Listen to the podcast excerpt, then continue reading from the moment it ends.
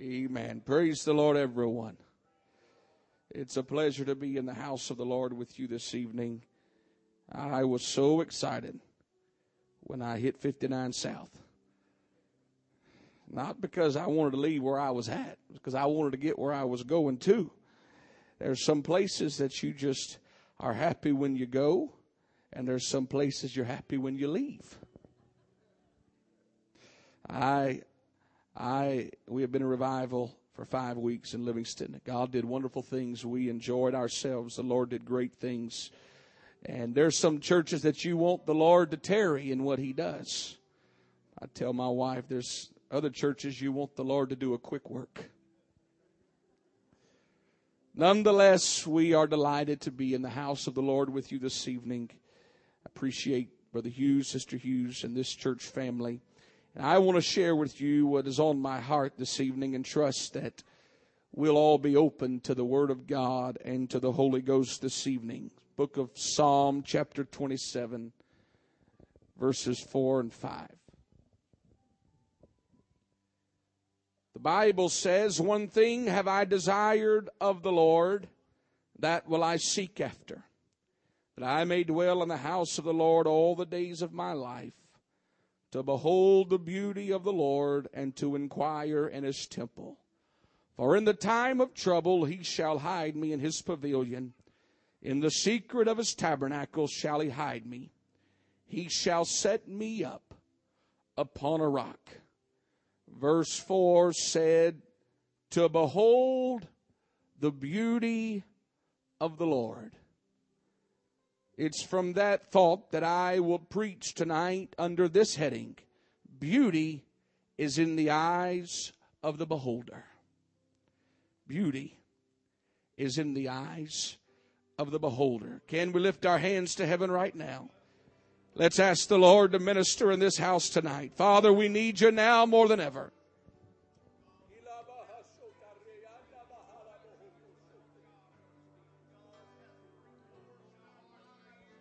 My Lord Jesus, we bind every spirit that would hinder, that would oppose the work of the Holy Ghost.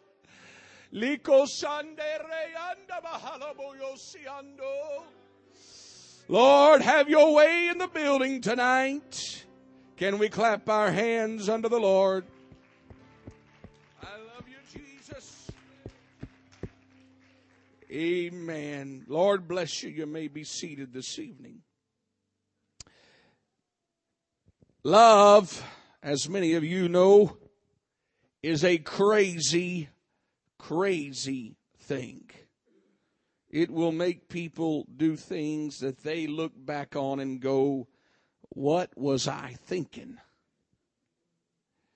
It comes in so many different packages.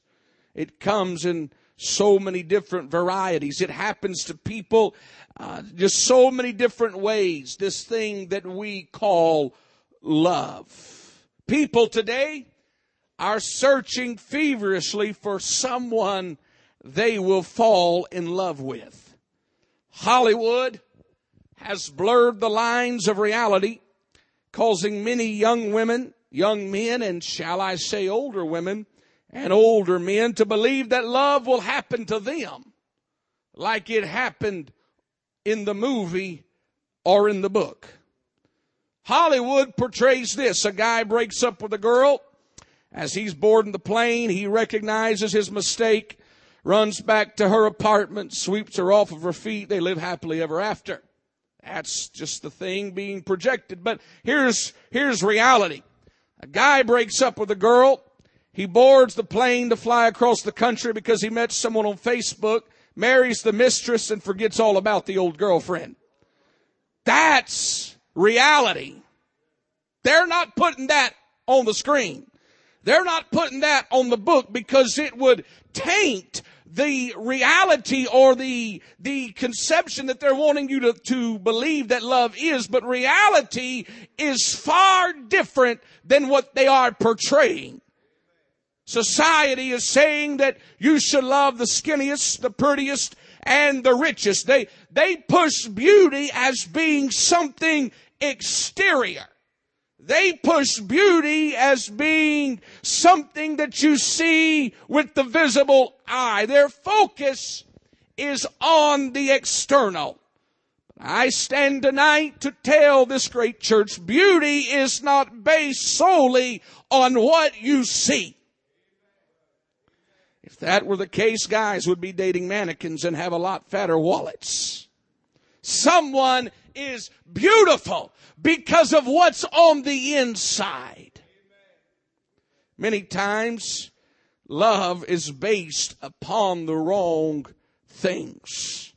Love can never be based upon outward appearance because tragedy can strike and leave the person that you so-called loved maimed.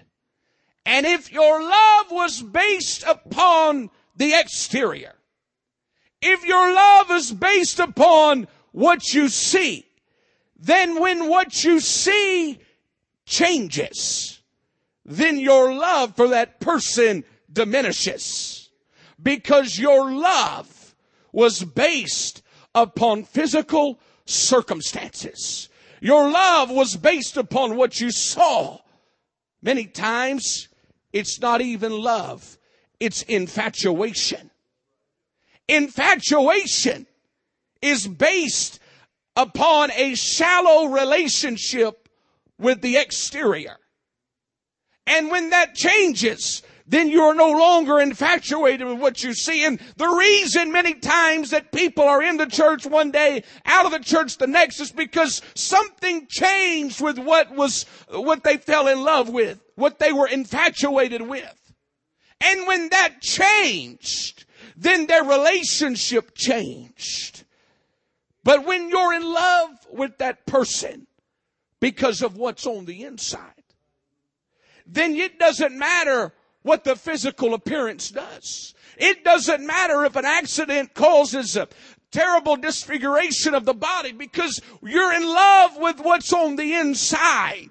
That person is beautiful because of what's on the inside. Therefore, you are willing to stay with that person through the thick and through the thin. When you're in love with someone, other people may not see what you see. You, you see it all the time. You go sit in the mall and you'll see this loud and clear. You'll see a, a rather large, plump, oversized guy. And he'll have an attractive young lady by his side and you're going, how? He must have a lot of money. Or, or you see the opposite, a skinny guy, a large gal, and you just see all of these oddities together. And you're sitting from a distance going, I, I just don't understand it. But no, you're not supposed to. Because you're not seeing what they're seeing. Why? Because beauty is in the eyes of the beholder. You're not seeing that person for what's on the inside. All you're doing is standing, gazing at the exterior. And you're forming an opinion based upon what you see. The common thread in meeting people in relationships like that is their willingness to be seen with the person that they are in love with. They're not ashamed of who they're in love with. They're not ashamed to be seen in public with that person that they're in a relationship with. They are seeing something that no one else sees. Can I tell the church tonight that we will not see the beauty of God until we get over our pride and we are willing to be identified with Jesus Christ.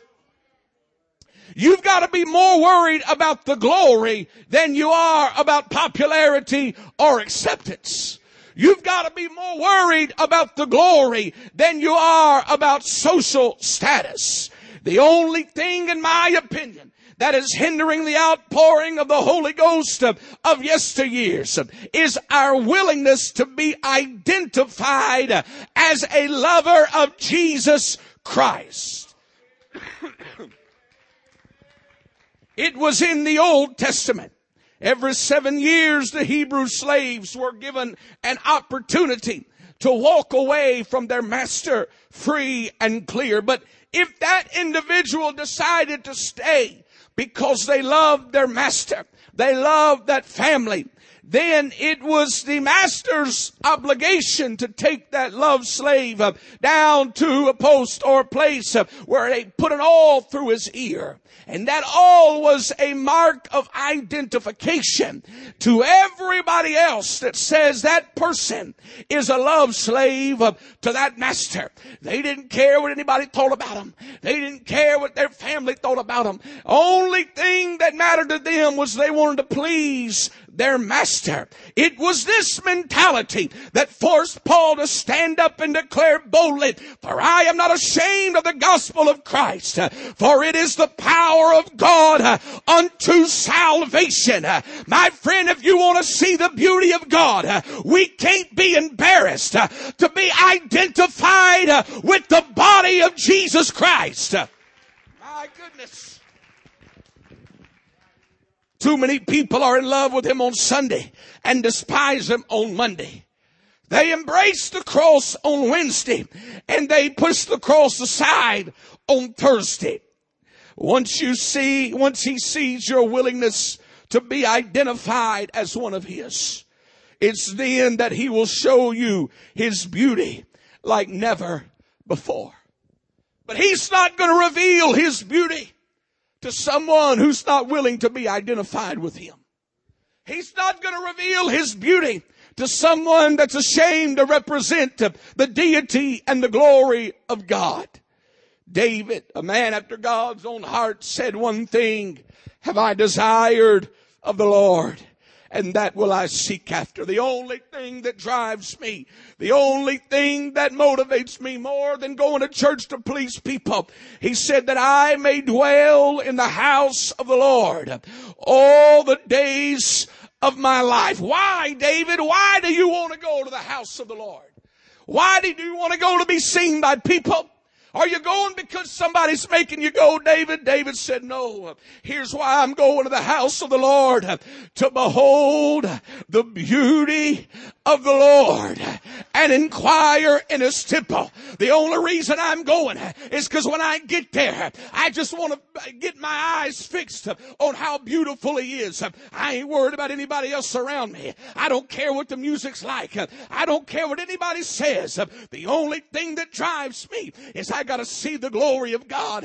I've got to see the beauty of God. I'll go there every day. I'll stay as long as I can because it's the beauty of the Lord.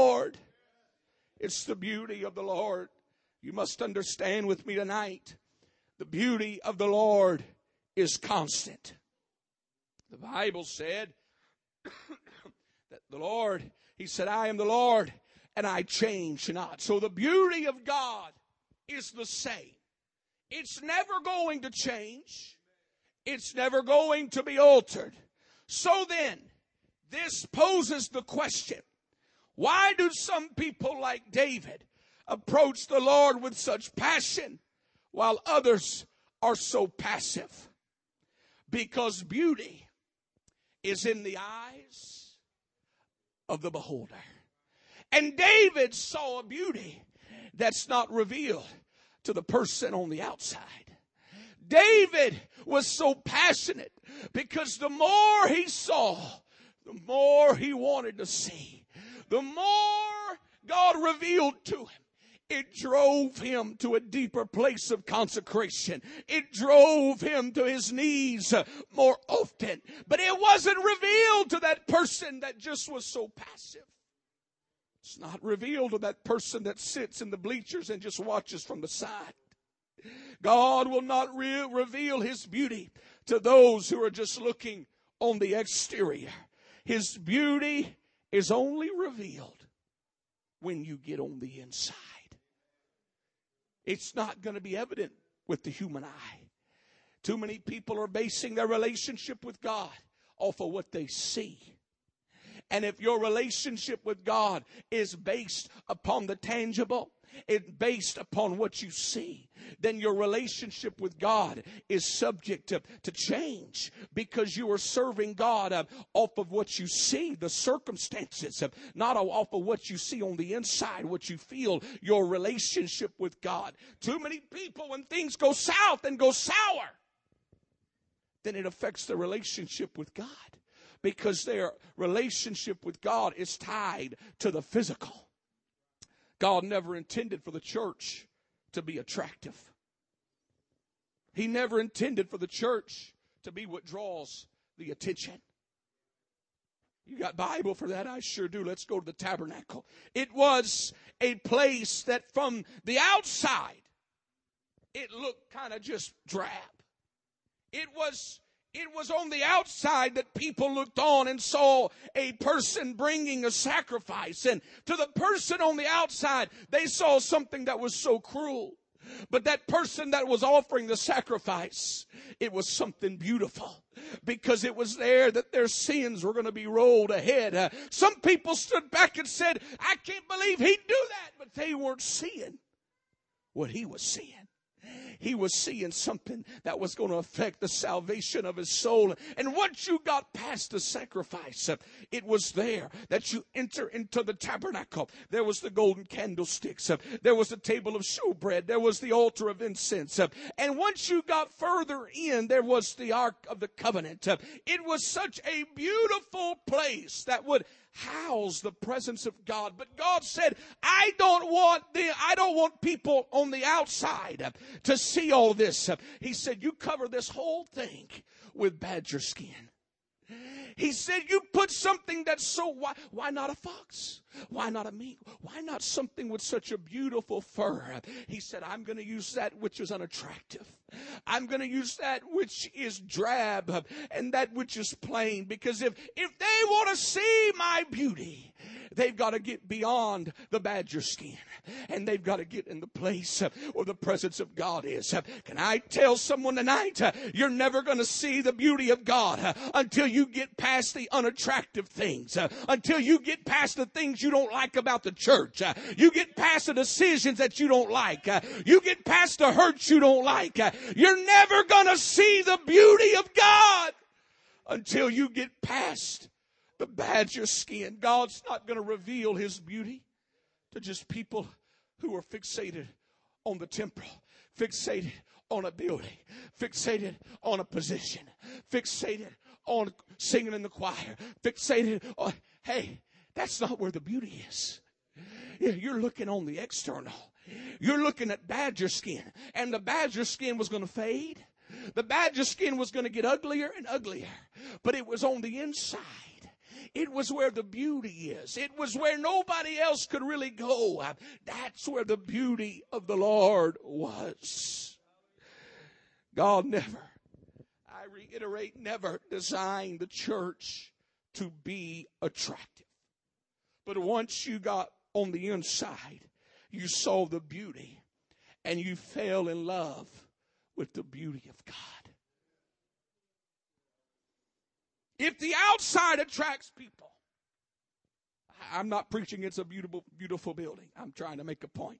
If the church is what attracts people, something's out of order because God never intended for the church to be what draws people. It was the beauty of God that draws people. It was the power of everything that happens within the church uh, is done to point people to the beauty of God, to the glory of God. All the singing, everything that happens, it's not so people can look at me. It's so people can look at the beauty of Jesus Christ. There is a growing trend today that says the church should be more relevant and attractive. They're trying to make church appealing in hopes of growing numbers. But, but God never intended for us to be relevant. He wanted us to be radical. God never intended for us to be like them to win them. He said you're going to be different because what's on the inside of you is what's going to win people. It's not going to be looking like them in hopes of winning them. It's going to be the, the Spirit of God on the inside that's going to attract people. People today are searching for something different. They're searching for something unique. And they are attracted to that which is different. They're attracted to something that is of a different world. Paul said, pre- preaching isn't supposed to be relevant. Paul said, I came not to you with enticing words of man's wisdom, but in demonstration of the Spirit and power. Why, Paul? That your faith should not stand in the wisdom of men, but in the power or the glory or the beauty of God Almighty. That's the point of preaching. It's not to get you to like me. It's not to grow numbers. It's to convict and to point you to Jesus Christ. There's a reason it's called the foolishness of preaching. Preaching isn't supposed to attract a crowd to the man. It's supposed to point us to the beauty of the Lord. You can't put emphasis on things that take away from the glory of God. I don't care how many cans of beanie weenies and potted meat you give out. It does if it takes away from the glory of God. I'm, I'm not, I'm not against fundraisers. I'm not against all that stuff. But the main reason we're all coming to the house of God is to behold the beauty of the Lord. We can't let the external shift our focus from the fact that He's still a beautiful God and He's still all powerful and He still saved your soul and He redeemed you. Externals conditions does not dictate the beauty of God. As much as this is a, a beautiful building, they're getting the Holy Ghost in the desert. They're getting the Holy Ghost in Hudson, Africa. And they are seeing the same beauty that you and I saw. Why? Because His beauty is not dictated by the surroundings. His beauty is not dictated by physical circumstances. His beauty is a constant. If you're looking on the outside, if your relationship with God is built upon external, then you're not even seeing all there is to see in the kingdom of God. There are people that have been on church pews for years and years. And they're looking at hurts. They're looking at decisions that were made. They don't understand why. They're looking at standards. They're looking at all of these things with the human eye. And they are never seeing the beauty of the Lord. As long as you keep focusing on the badger skin, as long as you keep focusing on everything you don't like about the church and all the hurts of people, so and so, and this one did this one and this, long as you keep focusing on all that, you're never going to see the beauty of God. You're never going to get on the inside and see what God intended for you to see. When you behold His beauty, it changes you. The more you see, more you want to see. When you see His beauty, standards are not a hindrance, they're a protection. When you see His beauty, fasting is not a nuisance, it's a pleasure. When you see His beauty, praying is not a sacrifice, it's an opportunity. When you see His beauty, witnessing is not uncomfortable, it's inviting. When you see His beauty, servanthood is not demeaning, it's rewarding. When you see His beauty, Praise is not awkward, it's enthralling. Because when you're in love, you'll do crazy things to show that person how much you love them. When you're in love, then you're not worried about people around you. When you're in love, the only thing that matters is pleasing that person that you're in love with. And you let the, you let the scoffers scoff you let people say things about you. You let them ridicule you because they're not seeing what you're seeing because beauty is in the eyes of the beholder. It was this beauty that drove them on Azusa Street to, to lay before the Lord hours upon hours upon hours. It, it was this beauty that drove men like Smith Wigglesworth and Charles Finney and many elders that have gone on before us. It was this beauty that drove them to their knees for days upon end without food uh, and just water because they, the deeper they got, the deeper they wanted to go. The more they saw, the longer they wanted to pray. The more beautiful he became, it drove them to see something greater. Beauty is in the eyes of the beholder. I've seen people walk out of church. I've heard one say, I didn't get nothing out of that service. And I heard one person right next to him go, it was the best service I was in. What was the difference? Beauty is in the eyes. Can I ask you today, what are you looking at? Are you looking at everything you don't like about the church? Are you looking at all the disappointments? Are you looking at everything and going on and talking about them? It is, it has caused you to shift your focus uh, to the external when God said, I want you to look at me. I want you to look at my power. I want you to look at my beauty. When you see Him, nothing else matters. It was David that was walking back with the Ark of the Covenant from Obed Edom's house. And the Bible said that David would stop every six paces. It was there that he would offer sacrifices and he would begin to dance before the Lord in that linen ephod. He got back to the place, to the city of David. It was there that his wife looked out of that window and saw him dancing before the Lord. He got back to that house and she looked at him and said, How glorious was the King of Israel today. And I want to tell this church today, David's words need to penetrate our minds.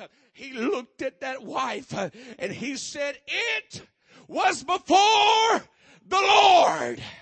Honey, I went out, wasn't out there dancing to please you. I wasn't out there offering sacrifices to please you. Uh, I was seeing the beauty of God. Uh, and the more I danced, uh, the more beautiful he became. Uh, You're looking at a box. I'm looking at the beauty of God. David saw something. Michal was at sea. It was this same concept that drove, drove Paul and Silas surrounded in a prison look like horrible circumstances if their relationship with God would have been based upon physical conditions. It was there. They would have thrown in the towel. Because everything around them dictated that God had judged them prematurely. Everything around them dictated that God was nowhere in the building. Surrounded by all of these inmates, it was there that Paul and Silas saw something something different. And it was what they saw that drove them to begin to praise and sing praises unto God. Everybody looked at them and said, they're crazy. I don't know what they're doing, but beauty is in the eyes of the beholder. And because the someone saw the beauty of God, everyone's chains were loose. Stand with me. The Holy Ghost is ready to move. I'm come to tell this church tonight of the Holy Ghost what would happen if we started looking on the inside? What would happen if we saw the beauty of God like when you first got the Holy Ghost uh, and He first cleansed you? Uh, you let all this stuff on the, on the external. You just let it take care of itself. You know, it's amazing how much would change if our focus changed. There'd be a lot of less upset people. If you stop looking at all the disappointments and all the things you don't understand what's going on in the church, it ain't your responsibility to understand what's all going in the church. What are you looking at? What are you looking at? What would happen if we took David's advice and said, let's just behold? Because that next verse said, in the time of trouble, when things are going south in my life, when everything is going wrong, he said, He's going to hide me in the secret place. Can I tell you something? If you never get on the inside, you won't know what a secret place is. If your relationship is based upon the external, based upon what you see, then you won't know where to go. But there's been a many a times when nobody was around. I found that secret place. It was chaos in my life. Nothing was going right. But because I was in love with Jesus for what's on the inside, I knew where to go. I knew where the secret place was. And it was there that he wrapped me in his arms and let the storm pass by. Let the demons of hell rage. Let the naysayers make fun of you all they want. because you're in love with Jesus because of who he is. I wonder tonight if there's anybody in the building that wants to see the beauty of the Lord all over again in your life. Come on, eyes closed and hands raised all across the building. I want you to think about it once again. How he saved your soul. How he made you whole. How he gave you a fresh start in your life. My friend, if you're here today and you've never received the Holy Ghost, God can give you a brand new start tonight. God can fill you with His Spirit. God can give you a brand new start. These altars are open. Is there anybody in the building that would come down to this front and say, God, I want to fall in love with you all over again? In the name of Jesus, come on, let's all come to the front of this building. God, I want to see you all over again. I want to see the beauty of God all over again.